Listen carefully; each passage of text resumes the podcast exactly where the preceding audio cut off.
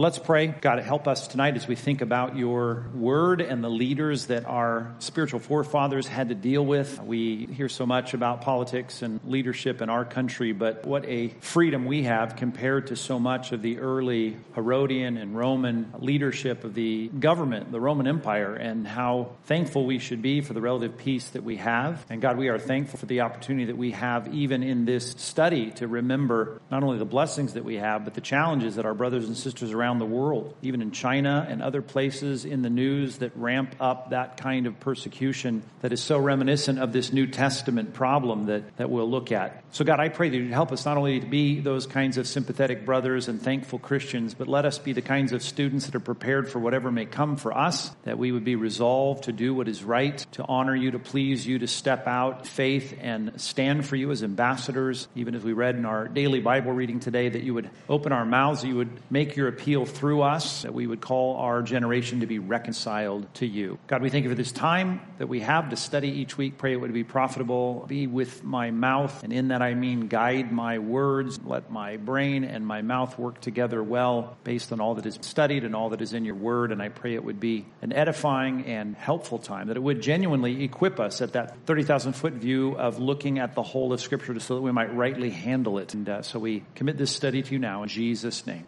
Political setting of the New Testament. I do want to go back that lame chart that I gave you on the worksheet last week and just move through this slowly, forgetting all the characters that really don't have anything to do with the biblical narrative, and try and get a handle again on the Herods. You can see even etymologically the the word there uh, relates to our word hero. We don't know what the word means, but we assume that's what it relates to. Hero, a, a champion, a victor, and then probably with the word ode back to Latin, uh, a song to a hero. And that was the name that became a family name for these leaders. You need to understand that they are regional rulers over Israel. And I tried to briefly discuss this, but to understand, and I think it's hard to untangle if you don't get this thirty thousand foot view. You got all these different people, Romans and Jewish leaders, and then the Herods, and they're not either, it seems. They are regional leaders. Rome let Israel, ancient Palestine it was called, although that word's fallen out of favor in conservative circles, and rightly so, I assume, for some reasons, but let regional leaders rule, even though Rome was on the throne, and so this was an allowance of Rome. Rome said, okay, we're going to let Herod, as we call him, Herod the Great, rule over this area of Judea and Jerusalem, even though he is not one of ours. He was from Edom, an Edomite from modern-day Jordan. He was a convert to Judaism, at least in his practices and his dietary laws, as I said, and so that gave him a in with the liberal-minded Jews, but not the strict, as we might say today, the Orthodox Jews. He converted to Judaism as best that he could. He couldn't win over a lot of the, the Jewish people in the first century that loved God's word and was looking for leadership from David's line, of course. And then, of course, he proved uh, to be politically ruthless. As I said, uh, Caesar Augustus's joke about him says better to be his pig than his son, because those two Greek words sound so similar. He was killing, I think, up to, I think he's killed three of his own children. So let's get a, a list here, and, and I'll, I'll name six Herods, and let's untangle those in our minds and see if we can't do a better job than just that quick little family tree that we threw up on your worksheet last week. Herod the Great. Herod the Great, and there are busts and sculptures of these men. So these are probably very accurate likenesses of who they were dealing with. You remember, well, we'll look at the time frame here. The time frame was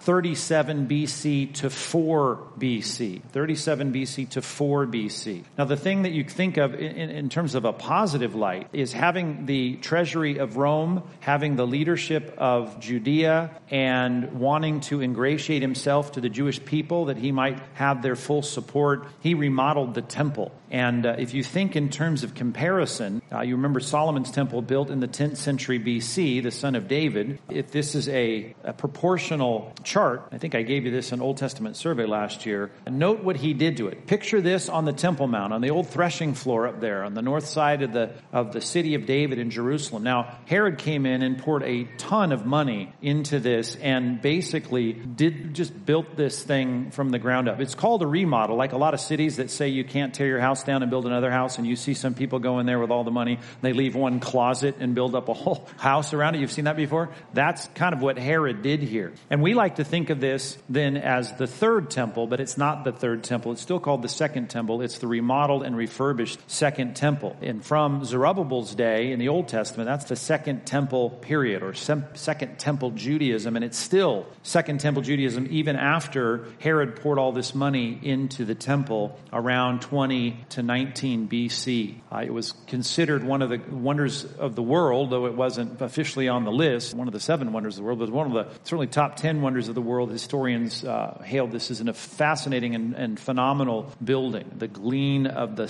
of the gold off of the top of it and the daytime on that hill. It just it was a remarkable building. This is the model, by the way. Any of you going on the Israel trip this next summer? Oh, yeah. How many of you that are going, is it your first time to Israel? Oh, man. Fantastic. Be sure and have Pastor Pete or wh- whoever, I think P J may be going too, Pastor P J, make sure they take you to the model. And it's great. It's only, I don't know what the scale is, one-tenth or something, maybe smaller. But it's a it's a good-sized model outside that Jerusalem hotel. And you get a real sense of what it's about. This is an actual picture of it. So Herod the Great remodeled the temple. And you may say, yay, Herod, you were pro-Israel. That was fantastic. But, you know, he comes on the scene in Matthew chapter two as the villain who hears from the wise men that the king of the Jews is born, and he is threatened by that, and he fears that he's got a rival and people think he's the king of the Jews. Here come these Persians, the Magi, saying all that, and so he's got to get rid of him. He's willing to kill three of his kids. He's certainly willing to kill a lot of babies he doesn't know in Bethlehem. So I, depending on what you're thinking about when it comes to Herod the Great, you should never see him as a good guy, but you do recognize what he left behind. Even if you go to Israel this year, you look at the stones there that are still in the foundation of the Wailing Wall, the corner, uh, the, the steps, the southern steps, the temple. If you go down in the in the, uh, I assume they're going to take you on the tour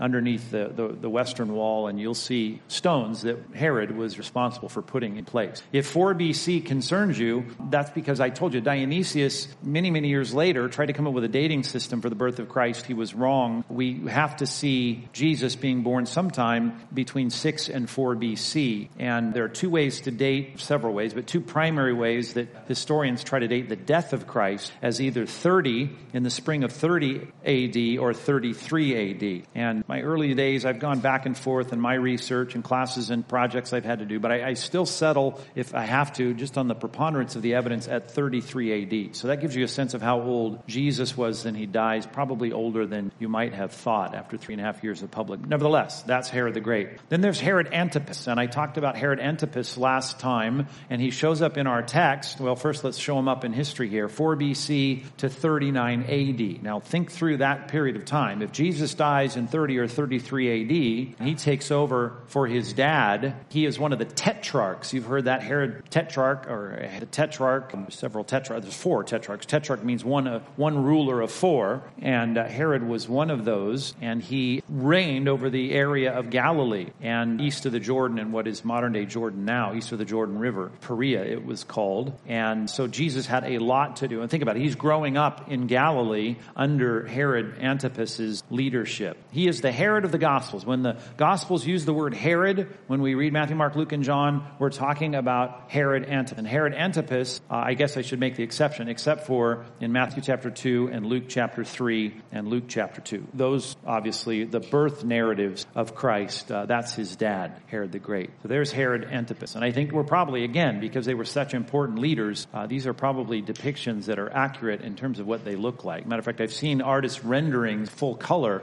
based on their busts that are in museums. And interesting, we start seeing, wow, these guys, I mean, we have to guess their hair color and tint and all that. Nevertheless, you can get a little of the personality by looking at people in time. Uh, here's one, Herod Archelaus. Herod Archelaus. Archelaus was sometimes called the ethnarch. We talked about that in a sermon in Luke. Uh, ethnarch means you're the, you're the arch, the leader, the head of a uh, ruler of uh, this ethnic group in Judea. So Herod Antipas up north, Herod Archelaus down south, and that was from four B C. Of course, they start at the same time because he's another of the tetrarchs, known as the ethnarch, but he's also one of the four. He starts when his dad dies and rules a very short time. And all we get really in Scripture, although he's in Scripture, that's why I added him, it's, he's only mentioned in Matthew two twenty-two as taking over for his father in Judea. Herod is up north, he's down south. Joseph had taken Mary and Jesus to Egypt. Remember the flight to Egypt? And he was going to come back, but when he heard that Herod Herod was reigning in his place, his son, that's Herod Archelaus, then he goes up to where they came from, where they're from, in Galilee.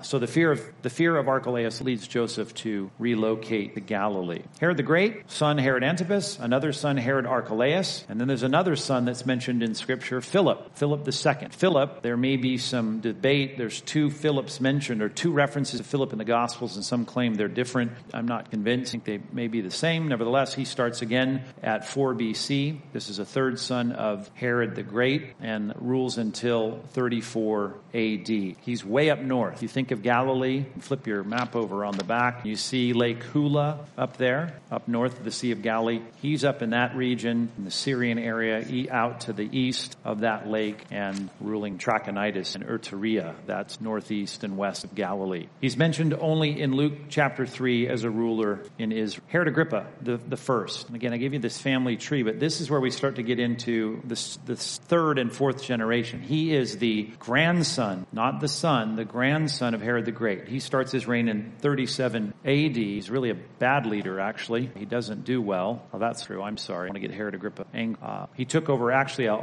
the entire area of ancient Israel in that period of time. Yeah, he wasn't ineffectual. As a matter of fact, he was effectual in his desire to stamp out Christianity. He is the Herod in the early book of Acts. You hear about Herod there, who's persecuting the church. He's the one that martyrs James. James is our first book of the New Testament in chronological order because he dies here fairly early on in Acts chapter twelve. He also tried to kill Peter, but of course God delivers Peter from his persecution, his incarceration. Herod Agrippa the First. And then later in the book, Herod Agrippa the Second looks even tougher than his dad. This is the great-grandson of Herod the Great. He is the one, I'm sorry, ruling from forty-eight to seventy. And there are some people between there, but they're irrelevant to the biblical story. He's the one that shows up simply called Agrippa or King Agrippa, even though his dad was called Agrippa as well, but he's called Herod in the book of Acts. That's what I tried to say last week. It didn't make that clear enough, I don't think. But Agrippa there in Acts chapter twenty-five and twenty-six, he's the one that Paul gives his defense of his Christianity before King Agrippa. And he uses that name, King Agrippa, as he's appealing to him, saying he knows the Scripture, he knows all the events of Christ's resurrection. These things weren't done in a corner. It's a great study in apologetics, a good job appealing to Agrippa so well that he says, maybe sarcastically, maybe with some truth to it, I mean, you're trying to convince me to become a Christian? Remember that line from uh, King Herod, Herod Agrippa the Second. All right,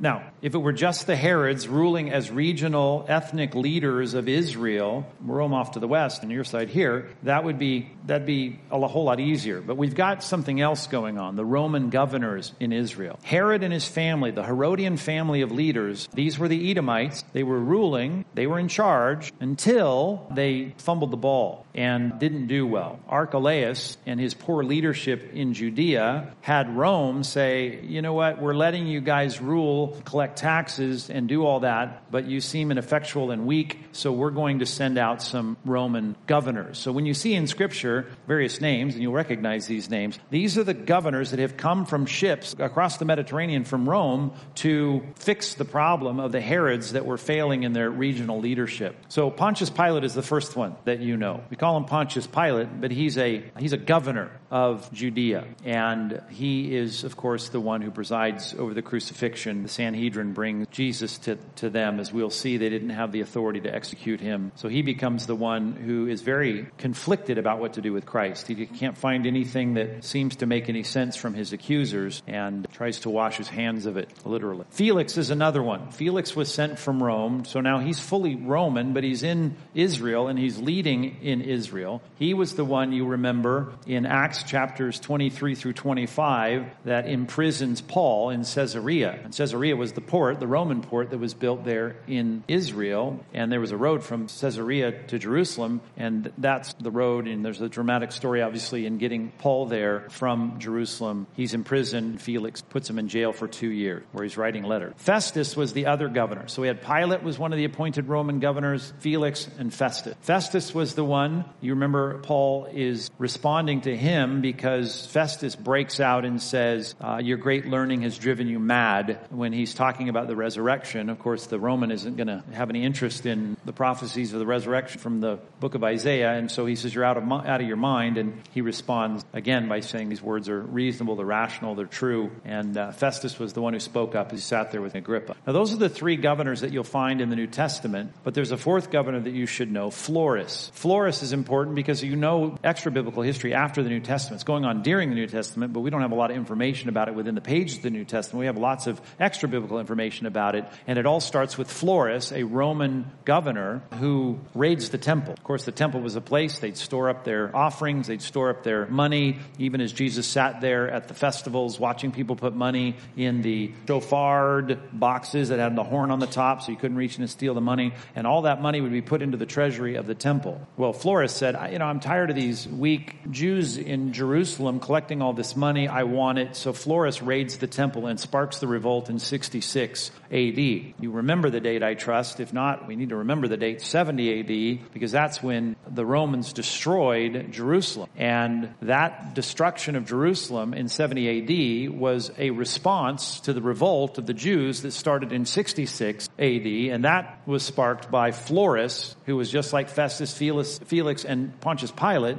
given authority over this region and ruling over the, the Jews, and he ends up taking the money out of the temple, sparks a uh, collapse of the Jewish nation as we know it. Actually, into one thirty-five, I guess, there was one more last gasp of Israel as a nation, and Rome put that down in one thirty-five A D. From that time on, we have not had a state of Israel until our parents' life, or your life if you're older than me, nineteen forties. Now we have Israel back in a nation, all a part, I believe, of biblical prophecy, preterism, that all of that was prophesied in Scripture. So those are the Roman government. Now, you're saying, okay, but there's a bunch of other Roman leaders. Yeah, there are, but they're way out in Rome. But they're important, and they have a big bearing on what's going on in the New Testament. Paul, you remember, who's there. Think about this. He's there because you've got a Roman governor from Rome who's there to try and shore up the poor leadership of the Herodian family. He imprisons Paul in Caesarea. He has a trial. Paul appeals to Caesar. He's appealing to the Roman emperor, and he ends up having to go there. How, part of the book of Acts is getting him to Rome. Remember the story. We'll get to that in the book of Acts. But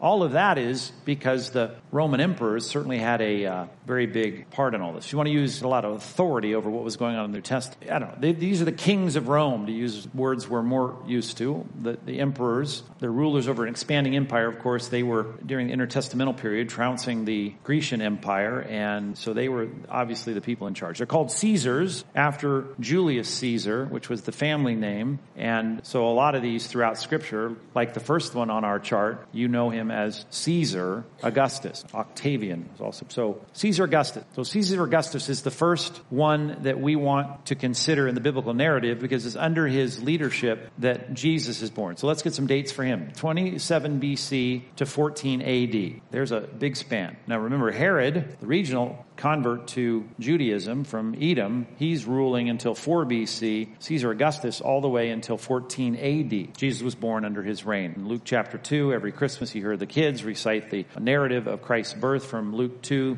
and his name always comes up, along with some other leaders we've tried to untangle in the past. Now, the one that was important on the throne during Jesus' ministry is Tiberius. Tiberius, of course, if he dies in, um, yeah, if uh, Augustus dies in fourteen A D, and Jesus was born in four B C, or maybe five B C, you can see it's not yet to his public ministry. But Tiberius, he reigns from fourteen A D to thirty-seven A D, and this is the prime time during Jesus' ministry. As a matter of fact, when they come and bring a coin and say, whose inscription is on this? We preached on this not too long ago in, in Luke, and they say, well, you know, it's the emperor, it's the it's Caesar. And he says, give to Caesar what's Caesar. Well, the coins minted in that time, though there's a little debate among people who are into coins, but probably was Tiberius Caesar, it's called. Caesar Augustus, Tiberius Caesar. Jesus does his ministry during his leadership. Yes, he's off in Rome, but all his rules are to stand during his time, during his life. Tiberius in charge of the world. Caligula is the next Roman emperor of interest to us, thirty-seven A D to forty-one A D. This is important because we're gearing up for the destruction of Jerusalem. It's eventually going to come. So there's the there's the Judaistic aspect of it, is how is Rome dealing with, with the Jews and Israel? Israel. And then you've got the birth of the church, this Jewish and Gentile movement. And both of these are a problem for, for both groups, for the early Christian church and for the Jews. And that is, if you're going to erect a statue of yourself in Jerusalem, in the temple arena, the temple compound, because you want to be worshiped, that is going to cause a lot of problems. And it was the sparking of a lot of just ongoing and pounding persecution, not only of the Christian, but ramped up to the extermination of the Jewish state until our modern age. Now get ready for Claudius's sculpture. He was into hair, apparently, but Claudius was working it there. Most of these, by the way, were so into sexual perversion. They were, I mean, I, I know we're not doing all that great in American democracy when it comes to the sexual ethics of our leaders, but it was far, far worse in the uh, the Roman Senate, the uh, palace of the emperor. I don't know why I said that when I get a look at him like that, but nevertheless, from forty-one to fifty-four, he is expelling all of the Jews from Rome, and how that intersects with the biblical story is the story of Aquila and Priscilla having been expelled as part of the expelling of the Jews out of Rome. Now, the Jews are expelled out of Rome. There was a big quarter, Jewish quarter in Rome. There was a lot of Jews that lived in Rome. I don't know how that would pair. I know there was more Jews in Alexandria and lots in Antioch. Nevertheless, the Jews were expelled, but the one you probably remember is Nero. There was an expulsion, not of the Jews, but an expulsion of the Christians under Nero's reign. And Nero, I hope you understand, was a really bad guy. He was the guy, not just that he was a liar, there was the fire in Rome. He, he, he blamed the Christians for it. And this was the guy I've talked about his sexual ethics from the pulpit in sermons where we've dealt with Herod. When you hear of passages in the New Testament like Peter talking about to honor the king, uh, the king in Peter's day, and you can see it is right when the epistles are being written, is Nero. And Nero is burning Christians in his garden, pit, dipping them in tar. He's blaming disasters on the Christians, and he is notoriously evil. Not to mention, he's dressing up young boys as women in the palace and marrying them. He, he just, it's just a really bad time, obviously. And though there's some debate about this, it's probably ninety percent certain that Peter and Paul were both martyred under Nero's leadership. Cruel reign. Vespasian is a rough-looking, weathered guy, plus his nose got chopped off of his bust, but he played a very important role, as you can see, in what's happening. That red-letter date of seventy A D, when the Romans defeat the, the Jews and, and burn the, the temple, much like Nebuchadnezzar in the sixth century B C, this is a devastating event. Well, Vespasian was the one that set this all up. He was the one who got this going. Fought the Jewish revolt that started because Florus took the money out of the temple treasury. The Jews revolted. They were they had a hair trigger. They wanted to revolt for a lot of reasons. Even in New Testament times, they hated the Romans for so many reasons. And now Vespasian goes and tries to put down this revolt, to, to quash, quell this revolt. And he gets called in when Nero dies in sixty-eight to come back to Rome and assume the leadership of the empire. But when that happens, he leaves his son to finish the job. And his son is Titus. So his son is fighting before he is the emperor. He's the emperor's son, and he is there fighting the battle. And we talk about the destruction of the temple in seventy A D by Titus, the Roman general. This, he's next in line to be the emperor, but he's not the emperor until eighty-one A D. So he's ruling after the events of Acts. We don't have any events that are, I mean, the book of Acts ends before we get to the destruction of Jerusalem. So we don't have mentions of Titus in the biblical record. And he is on the throne before John is exiled on Patmos and writes the last book of the New Testament, the book of Revelation. So he's between the two. Domitian is the last one, as long as we're looking at the biblical time frame, because we've got from the birth of Christ in four B C to John writing the book of Revelation in mid in the mid nineties. And so this is the last one we'll look at. He reigns from eighty-one to ninety-six. Now, he persecuted the church, probably responsible in one way or another of having John exiled to the island of Patmos. And there, not only is he persecuting the Christians, but as John is there, he writes the book of Revelation, receives that prophetic word from God, and writes the last book of the canon. So those are our emperors. Now, if you can just remember those three things, and there's more than that, because we've got Jewish leadership. We've got Jewish leadership, but when I think of outside leadership, we've kind of got a guy with a foot in the door in terms of the Jewish customs, and the Jew, he's a Jewish proselyte and convert. That's the Herodian family, and we got to figure out those and put those in a chart. Then you've got the governors that are sent from Rome, and they play a role, Felix and Festus and and, and Pilate and Florus, and then the emperors that are on the, the throne. All of those fit together to help us understand how the leadership is working, the political leadership during the time of the New Testament event. Now, obviously Christianity is about the one true God and his solution for our sin. Well, that's a spiritual pursuit for us to solve the problem that we have with our Creator and dimension of our lives that's immaterial. And all of us, even the people that you rub shoulders with every day, have that eternity in their hearts. They are people designed in the image of God, and that's why we should be speaking to them about the gospel, because what they need is something that they're dealing with internally, and every culture has been trying to plug that hole, so to speak. As um, Augustine said, the church father, that our hearts are restless till we find rest in God, that we've got to solve this problem of getting peace with God through Christ. So I want to look at the religious climate during the New Testament times, starting with the Greco-Roman gods. You go back, of course, to your high school,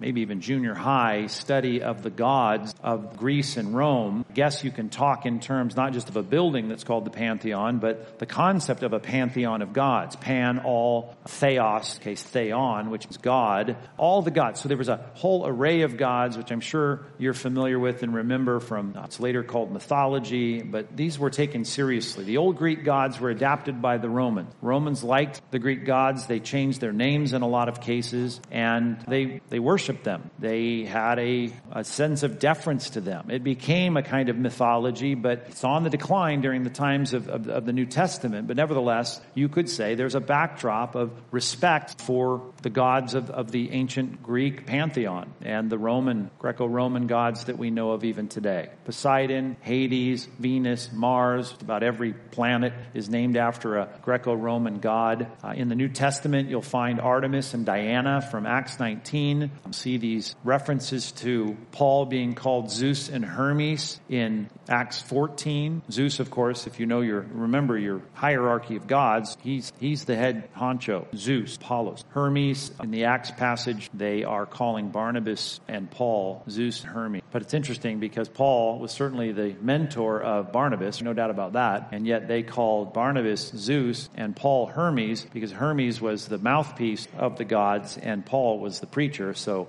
they called Paul Hermes. And then there's one more reference, and you have to look in your notes on this, but there's a statement in Acts twenty-eight when they're on the ship there, and they talk about the twin gods of the figurehead on the front of the ship. And if you look there, the two gods that are in your notes, because that's what they were called, the twin gods, Castor and, and Pollux. And at least there's a reference there again to the Roman, Greco-Roman gods, and they intersect with the Bible. So you come across those, it's good to know where they come from and how they fit into the story. Well, probably more important to the early church and studying the early church and how you had a rising kind of, of religious system, if you will, or at least an underlying sense of deity. It didn't come from the Greco-Roman gods in, in any ramped up way, because that's declining during the days of the New Testament. What's ramping up is certainly the Roman emperor worship. The emperor was considered, even back before New Testament times, the high priest of the gods, of the pantheon of the of the, of the gods, either in the Greek society or the remodeled Roman pantheon. So So the emperor, if you're the number one guy, you are like the high priest in the Jewish faith to connect with God, and they saw themselves that way. And eventually they started to equate themselves with divinity. Usually that took place after their death. When someone died, one of the first things they did is like at their funeral. You saw McCain's funeral recently and just the outpouring of all this attention. Well, if the head honcho in Rome dies, that's when you now declare him and respect him and honor him and worship him as deity after his death. Nero, who was one of the most cruel persecutors of the church during New Testament times, claimed that he was a god prior to his death. He named himself God. And that certainly ramped up the pressure for people to say, okay, our God, our deity, our, our high priest is now divine, and you need to worship. Of course, all emperor worship was repugnant to the church. It was also repugnant to the Jews. The persecution of the church was ramped up because of that. And so it was toward the Jews, because neither the Jews nor the Christians were going to worship the emperor. Now, the simple way you did that, even when you were in New Testament times, is being made by the Romans and Roman provinces to come and take a pinch of incense and to burn it every year in front of the Roman officials officials and the Roman soldiers and say that Caesar is Lord. Now, that can have a lot of meanings when you use the word kurios for Lord, but knowing the background of the emperor worship that was so prevalent and increasing, no one could just say Caesar's the boss or Caesar's the, the guy or Caesar's the, the ruler. You were making a theological statement, and the Christians refused to do that, and because of that, they were being systematically, systemically persecuted. Roman emperor worship, that's important. Letter C, there's many mystery religions. If you do read about the, the cultists, the, the systematized religious teachings of the first century, there is another group of sensitive people that are looking for some kind of personal, existential, experiential connection with deity. And so there was a whole host of those kinds of, of options for you that went beyond the Greco-Roman pantheon. They had nothing to do with emperor worship, but you could join a group that had its secret rites and ceremonies where you would have this sense of your personal God that you would pray to, and it would help you through your hard times, or it would comfort you in your fears, or if you were sick, you could pray to these gods and, and seek some kind of relation. Now, there's no direct references to these things, but they were usually highly emotive, they were emotional, they were experiential, and I certainly would suggest that what we're seeing in the church at Corinth was this move toward this kind of experiential concern that has overtaken the church, and I think there's a lot of the ecstatic utterance that's described in Romans chapters twelve through fourteen that are a bleed over of what you know is going on in Corinth and plenty of other cities of Asia Minor during that day. But there's plenty of them. I don't know, ISIS, I know, I mean, we've made these some connections, I suppose, in our modern day. Dionysius, anyway, recognize those. You can look on Wikipedia or whatever and find a list of second century B C, first century B C, first century A D, mystery religion God. That's underlying. And I do think that's something that creeps up in some subtle ways, even in the corrections of the false teachers in Peter and Jude, but I think it surfaces in the practices of what people were looking for in Corinth. There's Gnosticism, which is important for us to get at least some handle on. We deal with the Gnostics when we deal with bibliology because there's a whole body of writings that grows out of the Gnostics that comes in the second, third, and even fourth centuries that today, guys like Dan Brown, when he writes the Da Vinci Code, is going to try and convince you or the professors that know nothing at Saddleback trying to tell people, or U C I or anywhere else, maybe they're teaching it at Yale and Harvard these days, I don't know. They're trying to convince you that the Gnostic Gospels preceded the biblical gospel and that Constantine in the fourth century was the one who got Matthew, Mark, Luke, and John and established those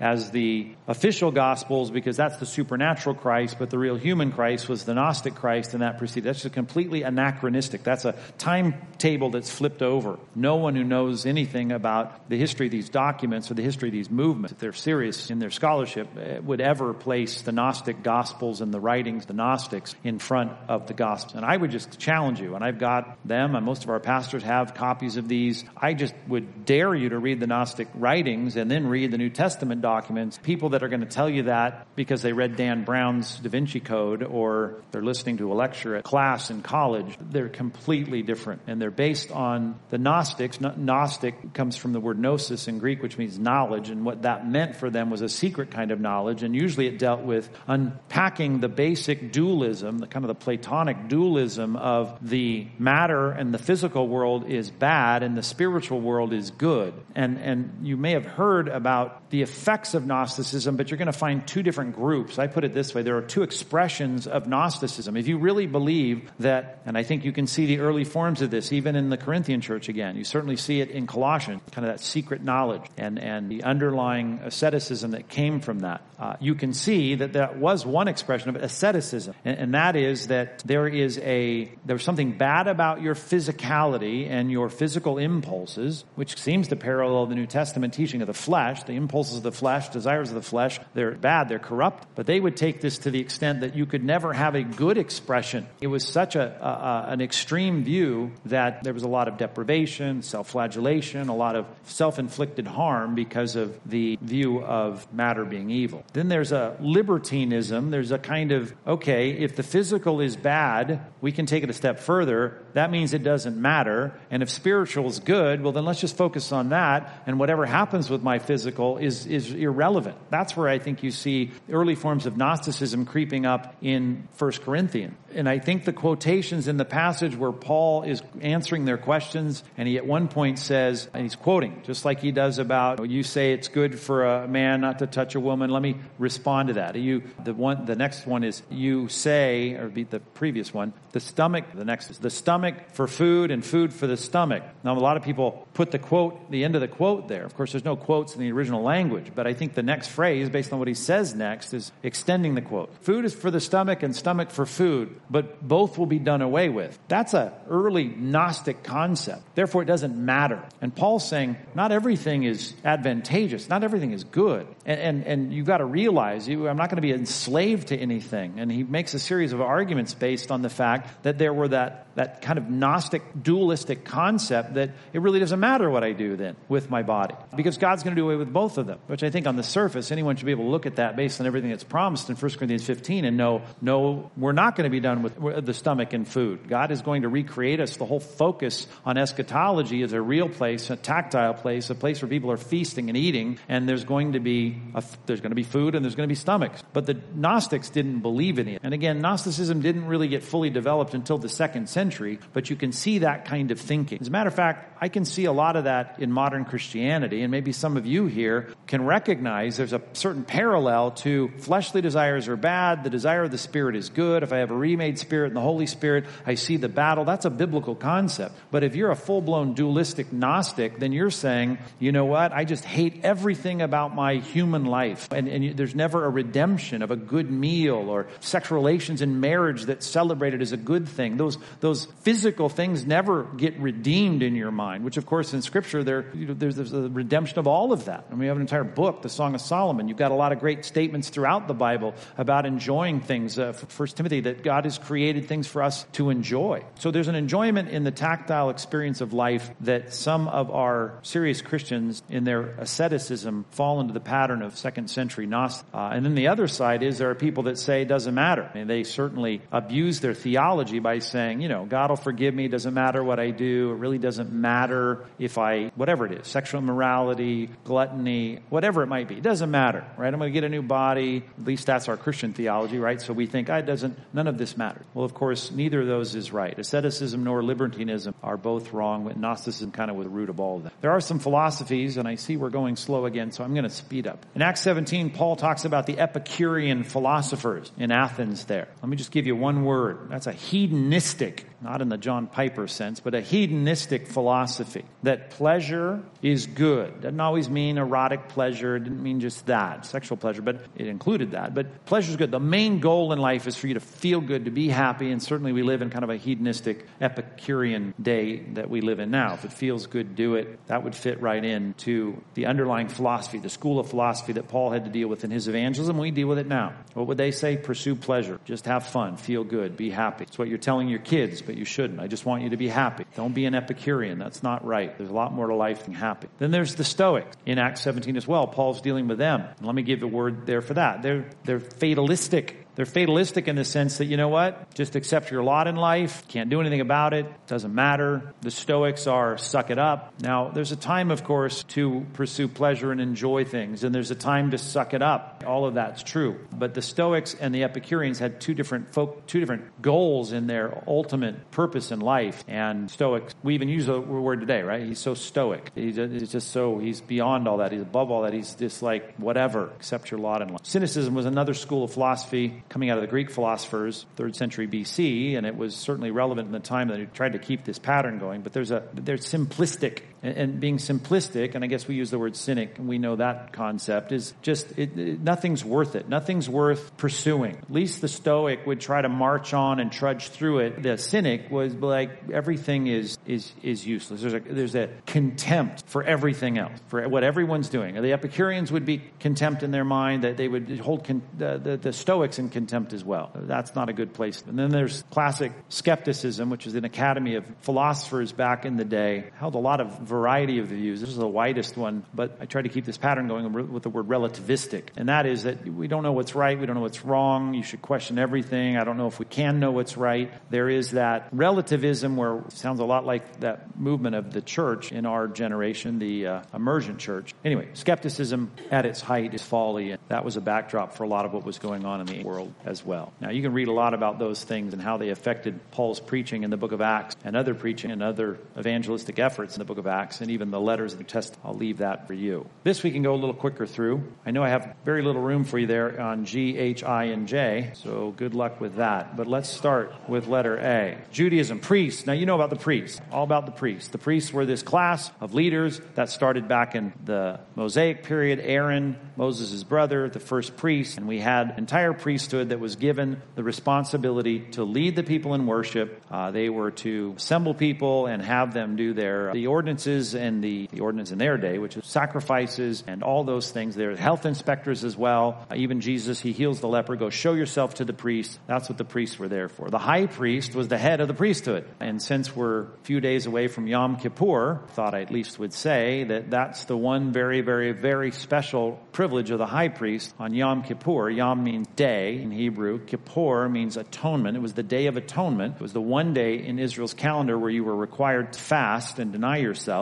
And the high priest, after making atonement for the sins of Israel, would walk into the room that was only allowed to be in one person one day a year, the Holy of Holies, and make atonement for the sins of the people. The high priest wield, wielded a lot of power, as we'll see in another body here. The Pharisees, the word Pharisee means to separate or the separated ones. The movement of the Pharisees began during that Maccabean rededication. After they got the temple back, and Judas Maccabeus and Simon Maccabeus and John Hyrcanus, that, that whole movement that came after Antiochus Epiphanes had decimated and pulled off what was called, at least in Daniel, the abomination of desolation, which Jesus said there was another one coming that was even bigger. That, there was a movement that grew out of that that said, we will never let this happen again, which is what we thought they were saying in Ezra, Nehemiah, and Zerubbabel's day, but they were like, we need to get very serious and very strict about the rules. And to do that, what we're going to do is not just be biblical students, we're going to take all the oral traditions of the leaders of Israel, all the the, the, rab, uh, the priests of the past, and we're going to do what they say. Not only were they strict and fastidious about all the things that the oral tradition said, but they were true legalists. And by legalists, I know everyone throws the word around legalists for anyone who's serious about obeying the rules of the Bible. That's not a legalist. That's called an obedient Christian. But Pharisees believed that if we did good, we would be acceptable before God. My good works get me saved. That's why every non-Christian you talk to is a legalist. You understand that? Every non-Christian you talk to, you try to share the gospel, you ask them, are you going to go to heaven when you die? They go, well, yeah. Well, how come? Because I am a good person. That's, that's the basis of legalism. The difference for them is they understood the Bible. And in understanding the Bible, unlike your neighbor, they know there's a lot of stuff I got to do. And they're going to get serious about doing it. If I got to keep the ceremonial law, I better make sure I do it just exactly right. What are the rules about an unblemished animal? Give me all the details. So I need all the oral tradition to help me define that. I'm supposed to keep the Sabbath. How am I supposed to do that? What can I do? How far can I walk? What can I... All of that had to be defined by the oral tradition of the Jews. They were true legalists. In, in Jesus' day, there were about six thousand people, the historians tell us, that were considered Pharisees. Now, of course, they intersect with the New Testament story, and you had six thousand people join this group from the mid-second century B C during the Maccabean revolt and rededication of the temple all the way up until the time of Christ. That's a lot of them, and of course, they're focused on Jerusalem because they care about the worship center. They, by the way, are the forerunners of Jewish Orthodoxy today. Orthodox Judaism cares about the oral tradition, not just of what was going on in the intertestamental period and through the Old Testament that's outside the Bible, the extra-biblical tradition. But now, since then, of course, everything that the rabbis had taught and the Mishnah and the Talmud and all these extra rules that define and codify how to keep the biblical rules, all of that has survived. Why? Because they were the only leadership group to survive the one thirty-five quashing of Israel, that second, that I call it the last gasp of the nation of Israel,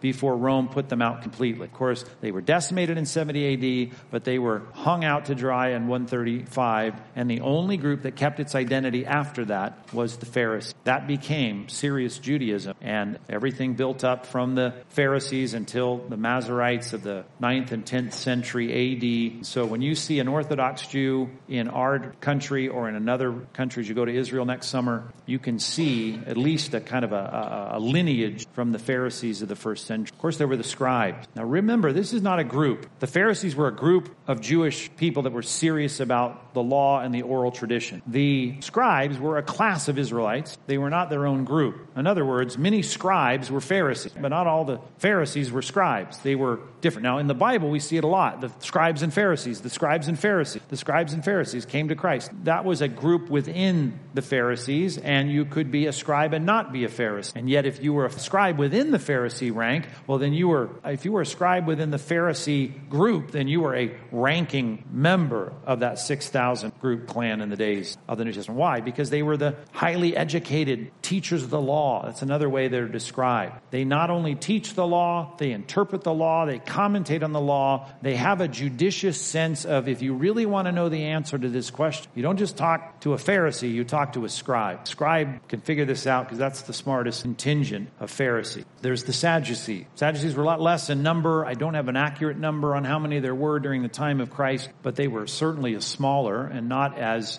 not as big, and yet they were very much empowered because they were politically connected. They were wealthy and politically connected. I like to think about them being kind of the earthly-minded spiritual leaders. And my wife and I were just talking yesterday about there's a group of people within Christianity, and, and there's the powerhouses that you respect because they're writing commentaries, and they're spiritually minded, and they're just, they just want to know what they think, and they're super smart. And then there's another group of powerful Christians, and man, they're politically connected, and they care about the powers of our country. And when the, you know, Trump's having a dinner, those are the guys that get called to that White House room. And think, I'm not calling either group Pharisee or Sadducee, but I am saying one is more earthly minded. Let's fix this situation here in our government. And one is more concerned about the coming kingdom. That may be a bad parallel I just drew, and don't hold me to that. But this particular group goes back to John Hyrcanus. Remember, John Hyrcanus was the one that took the leadership as a priest during the intertestamental period after Judas Maccabeus won back the Temple Mount. He became a priest and a leader, almost like Christ. He had this sense of being respected as a king. He wasn't, but he was ruling kind of as a king, and they were allowing that to happen in Israel,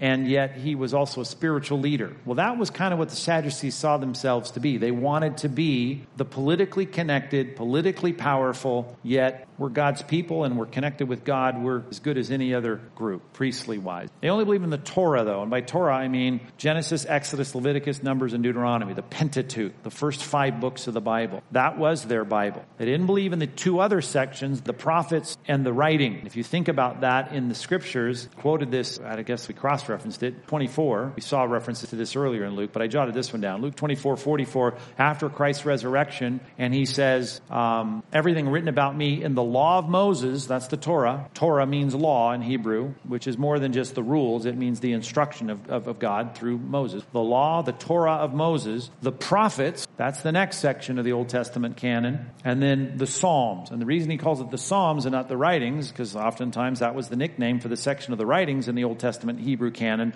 because it was the first book in the section of the writing. So there was three sections, and the Sadducees said, we're going to just stick with the law of Moses. That's the important part. We don't see God's revelatory authority in the prophets or the writing too. And as that, if you read the law and you're not reading carefully and you have no clarity about what the prophets said, you may come away not being a supernaturalist. You may say all the supernatural things that happened, they happened back in Moses' day, and we can read them in a much more sane way, and I'm concerned about being respectable to the academy and to the political powers that be, and so we're not going to believe in stuff like angels or the resurrection. It's precisely what is said by Luke when he describes them in Acts twenty-three eight. He says the Sadducees say there is no resurrection, no angels, no spirits, and yet the Pharisees acknowledge them all. That was the distinction of the book of Acts. Paul got out of a jam just by remembering that. Of course, he knew it. He didn't have to remember it. That was second nature to him. And being able to say, I can solve this problem. I got the Pharisees and the Sadducees ganging up on me. I'm going to bring up the resurrection here and talk about that. And then instantly it put them at odds with each other. And that was a helpful way to diffuse a problem, not to mention to preach the truth. They had no respect for the Pharisees' oral tradition. They didn't survive seventy or one thirty-five A D. They were decimated. So we didn't have that ruling class. And you can imagine that. If your concern is to be in with the ruling class and the ruling class just decimated your nation, then your, your role's pretty much over. But the serious spiritually minded Pharisees continued on and took the leadership of the, of the uh, diaspora, the, the dispersed Jews of the ancient world. And we run into this group. And this is again where we have to start thinking about political powers. You got the emperors in Rome. You got the Herodians leading and kind of pushed aside at certain times in the New Testament for the Roman governors. And you got another authority,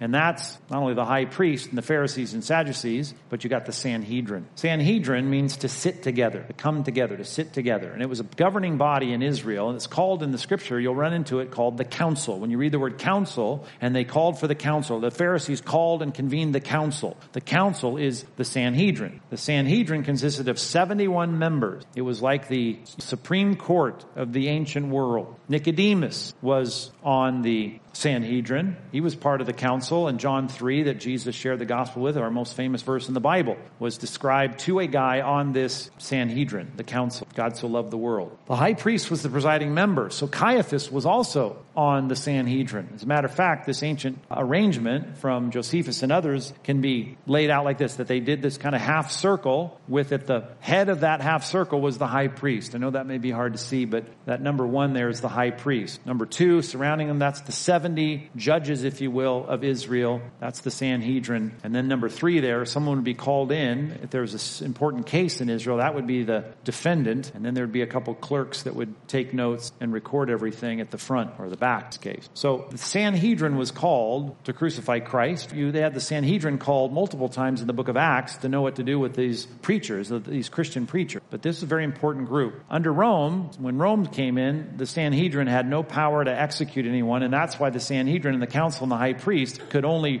send them over to the Roman officials. In that case, because Herod had fumbled the ball and wasn't leading in Judea, we had Pilate that was the one. And remember, Pilate and Caiaphas, the high priest, become friends during this whole execution of, of Christ, the crucifixion. There are the Essenes, another group of leaders within the Jews, the Essenes. There's no mention of the Essenes per se, no, no, no mention of, of the Essenes outright. Josephus certainly talks a lot about them. Josephus, you remember, was the Roman conscript. Scripted as the Romans came in in that first century and started from the revolt on, sixty-six, seventy. They took guys like Josephus who didn't want to fight, and they said, you're a smart guy, you, you're going to do, we're going to pay for you to be the historian. And so Josephus writes the most lengthy and detailed history of Israel outside of the Bible. And it obviously gives us more than what's in the Bible in giving us things like a description of who the Essenes were. They lived monastically. Monastically means like a monk in a monastery. I want to get away from regular life. I want to get away from the city. I want to get away from what everyone does in the marketplace. And they moved out to the desert. They didn't want to worship in the temple. You'd think, how can you be a serious Jew and, and love God and part of Judaism and you don't sacrifice at the one spot that's been consecrated to do sacrifice? Well, because they didn't believe it was clean enough. The Pharisees, Sadducees, not interested. I mean, if they, if they weren't buying the Pharisees and thought they were polluted, there's no way they're going to touch the Sadducees. So they said, we're going to go out in the desert and we'll do our own thing. They collected a big library out there, which, by the way, we happened to find a good bit of it, which we know of today as the Dead Sea Scrolls. And you read the Dead Sea Scrolls, of course, the books of the Old Testament are there. They've even said they found part of Esther, which they didn't think they had any representation of. There's a lot of crumbling crumbs in a lot of these pots and jars that they found the scrolls in, but certainly all the Old Testament was there. Several copies, more copies than Psalms than anything else. And there was a lot of commentaries and then a lot of their writings that described what they were all about. And one thing they couldn't wait for, they had a lot of eschatological anticipation regarding the end of the time, and they were waiting for a kingly Messiah, just like we see in the pages of the New Testament. You probably heard this. Maybe not. Let me tell you, there are some people that say, not definitively, that John the Baptist was a part of the Essene, that he must have come out of the desert as a part of that group that wasn't functioning on the temple, wasn't bringing sacrifices there. That's part of John's background. They've got a long way to go to prove that, but that's certainly bandied about as a possibility. They were very strict. If the Pharisees were strict, these guys were even stricter, and they were also truly legalistic. They wanted to do what is right as a means of being acceptable before God. The Dead Sea Scroll discovery in the nineteen forties is an amazing story. There's a ton of books written on it, but the one I like the best, if you want to read one book that's just fun to read, it's called The Untold Story of Qumran. The title doesn't do it justice because it seems like it's going to be a, a book that is not true, but it's uh, by John C. Trevor, who is the photographer who happened to be studying and doing his PhD as a photographer, part of his PhD on the flora and fauna of Palestine, and he was there when the Dead Sea Scrolls, after being sold, well, Mark's Monastery had them in downtown Jerusalem, and they brought these to what is now the Albright Institute to have the experts from from America, figure out where are these from. Now, the monks knew that the, the priests knew there they had something, and it was really old. And John Trevor was the first one to get them. And the first one they brought him and unfurled for him was the great Isaiah stro- scroll that when you go to Jerusalem and you go to the shrine of the book, you'll see the replication of it there. And certainly you'll see some real Dead Sea Scrolls, but a lot of replicas there as well. That big Isaiah scroll that goes around in the shrine of the book, which is the pot. It's shaped like a pot top, a jar, a top of the jar. That was the very first one that John Trevor took a picture of. But he tells the story. It's a fascinating story. It's a fun read. It's not that long. It's not in print anymore, but you can get it on Amazon Marketplace or find a used book site online and get it. That's, that's a fun book. There's pictures in it as well. I always like picture history book. There's also the Zealots. Don't want to say much about the Zealots other than their name says it all. They're zealous. What are they zealous for? They're zealous for Israel, and they're not liking at all the Romans. So I call them the militant anti-Roman freedom fighters. How about that for a title I came up with? Because that's what they were. We want freedom from Rome, and we will do whatever it takes, and we hate the Romans. That, that in a, in a phrase, is the Zealots. Maybe an oversimplification, but that's certainly the gist. Founded by Judas the Galilean, which I think is the tie in, in Acts chapter five, verse thirty-seven, speaks of that as the scene of this uprising against Rome and gives a name. And uh, I think that's as good a, a hint as we've got about the origins of that. Any loyalty to Caesar was absolutely sinful, so they didn't pay their taxes. They were asking the question there of Christ right before we stopped our study, and now going to pick it up this weekend in Luke. And part of that was, I'm sure there were zealots standing by going, there's no possible way you better say that we're going to give taxes to Rome. It was a catch twenty-two kind of question. Total revolutionary. There was an apostle named Simon, not the Simon Peter that we're used to having first on the list, but the other Simon, and the other Simon is called Simon the Zealot. He was a part of this revolutionary gang. Now, he wasn't a revolutionary when he was with Christ, because Christ had made it clear, my kingdom is not of this world. If it were, he tells Pilate, we would fight. As Paul said, the weapons of our warfare, he says to the Corinthians, they're not, you know, the weapons of this world. They're, they're powerful for breaking down arguments, destroying logical strongholds. So the past that he had didn't matter. You had a traitor that was collecting taxes like Levi or Matthew. You had Simon, a zealot, who was kind of a, a militant freedom fighter. Christ takes that varied band of people and creates a movement that you're now part of. It started with very imperfect people. I think that's encouragement to us, isn't it? There's God-fearers and proselytes, another thing that makes us, I mean, encourages us. Converts from the Gentiles who support and love Israel, and they are, they're converts. They're converts, perhaps not all the way, not all of them are, but they are, you know, they may not be fully engaged in all of the circumcision and the dietary restrictions, but many of them were. There's a spectrum there. Judaism attracted Romans because certainly it's a better option in Judaism that you had in the first century than you've got in any of the Roman mystery religion or uh, the early forms of Gnosticism or emperor worship or the pantheon of the Greco-Roman gods. Cornelius is one that we meet in Acts chapter ten, and he's called uh, this God-fearer, right? He says, it's described this way, Cornelius, a centurion of what was known as the Italian cohort, a devout man, feared God in his household. He gave alms generously to the people and prayed continually to God. Here's a guy from the outside that is ripe for conversion. So Peter is sent, as you remember, in Acts ten to go win the first Italian to Christ. Judaism in New Testament times, of course, met in the synagogue, kind of like the Sanhedrin. Synagogue means a place where you gather together, a congregation. Of course, in the ancient world, before church was here and established, you had a similar place. Matter of fact, the church was modeled after the synagogue, a place to study the word, to read, to worship. It arose after the destruction of the first temple. When Nebuchadnezzar in five eighty-six destroyed the temple, you didn't have a place to worship. You had to gather together. Synagogues, even in Babylon or Assyria, or in the decimated ruins of Jerusalem and Israel, and have a place to worship. You didn't have a temple. You built your own. And of course, as money came back into Israel, they would build nice looking synagogues. Here's one in Capernaum. And it's like, and if you go to Israel, you'll certainly visit this one. You'll visit one in Chorazin, which is all made of black basalt. You'll visit this one in the remains of it in uh, Capernaum, Jesus' hometown. But it's a great passage there where Jesus, you can picture in his hometown in Nazareth, he takes the scroll, he reads from Isaiah sixty-one, he rolled up the scroll, gives it back to the attendant, sits down, and the eyes of all the synagogue were fixed on him, and he began to say, today this scripture has been fulfilled in your hearing.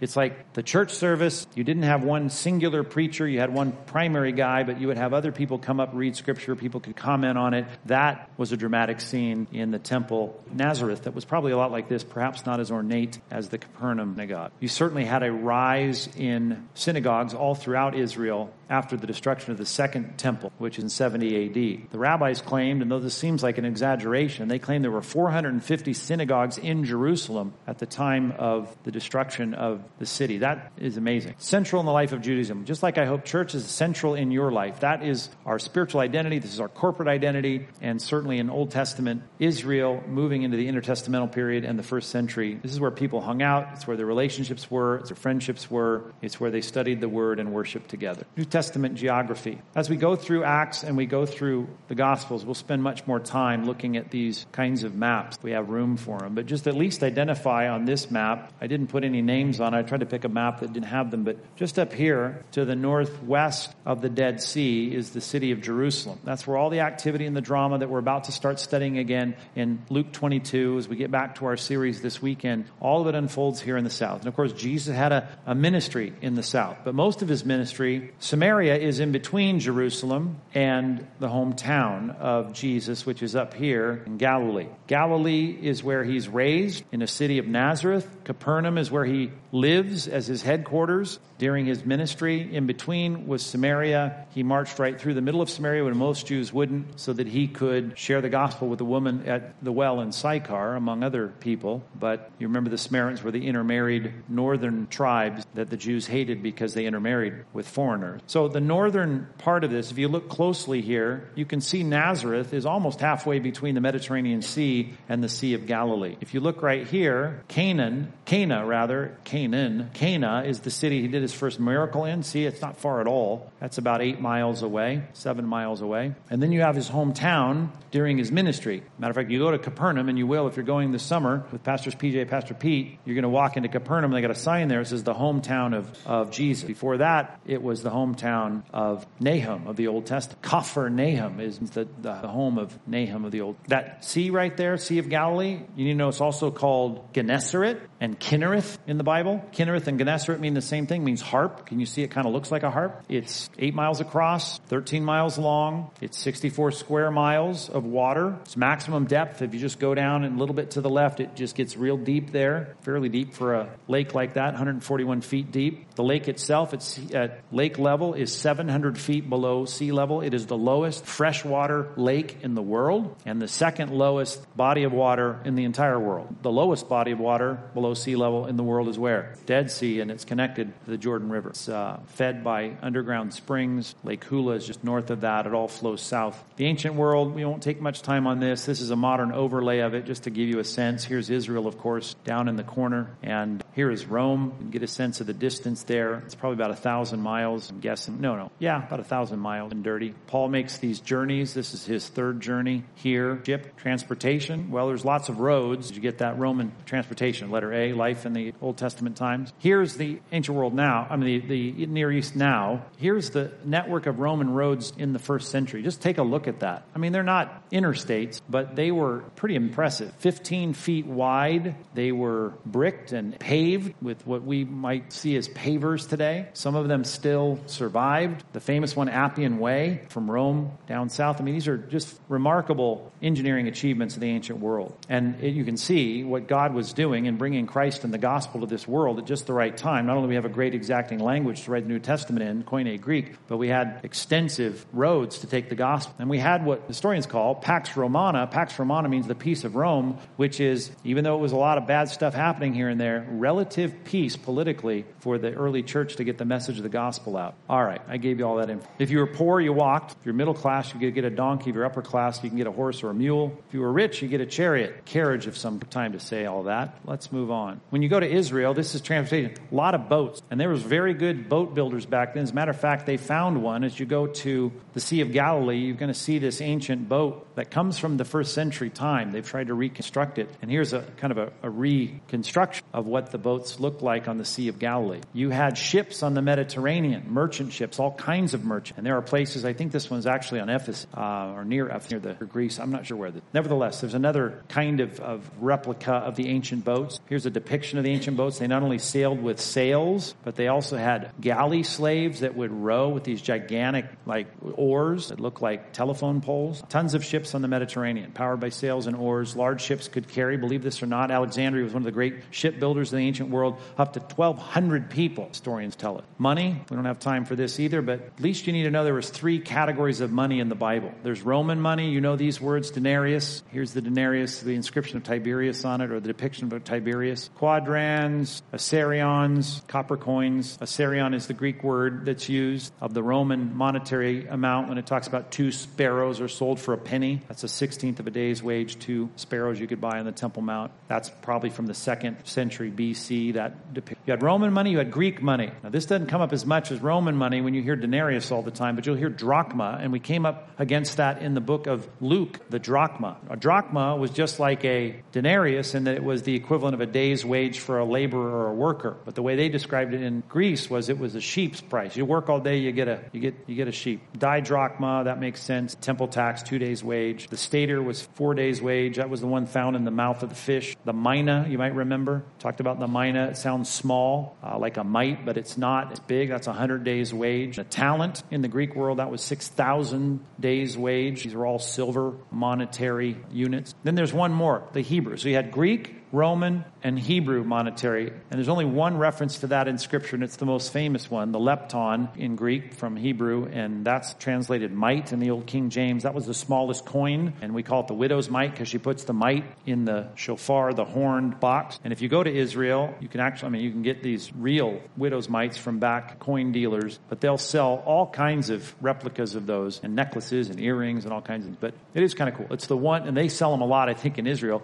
as opposed to drachma or denariuses, although any you can buy those in any coin people, but because this is their one biblical Hebrew coin scripture. Taxes, tons of taxes. Preached on this not long ago. Romans would want one percent annual tax. You'd have to have two drachma, the didrachma for the temple tax. Every tax collector was skimming. You had to bid to become a tax collector for Rome, and of course, once you were authorized with Roman soldiers standing beside you, you could pretty much get whatever you could get away with asking for. You had to pay Rome whatever they wanted, and you got everything else. Poll tax, sales tax, toll taxes for roads, property taxes, crop taxes, tons of taxes. If you think you have it bad, probably do, but they had it bad too. If you were a Jew, on top of that, the Jewish tithes, you had two annual tithes that you had to have and one triennial tithe. So if you lived under Rome, you had all these extra taxes on top of what you had just being a Jewish person trying to pay your tithe every year, and then your second tithe, which you had two tithes, one's for the family, the Levites, one's for the operation of the temple. Then you had on top of that the drachma tax for the remodeling of the temple. You had the triennial tax, which is a social security tax. So you weren't going home with much of your paycheck then either. There was a lot of tax. Population, there's probably two to three million people in Israel in the first century. Interestingly enough, there were more Jews that lived in Syria up north. There were more Jews that lived in Alexandria, Egypt down south. Lots of Jews that lived in Rome at the time. So they were spread out. Of course, during the period of one thirty-five to nineteen forty-six, and even today, although the Zionist movement to put the Israelites back in the land, to have them go, or people being called back to the land, has been just like it was then. There's more Jews living outside of Israel than living inside of.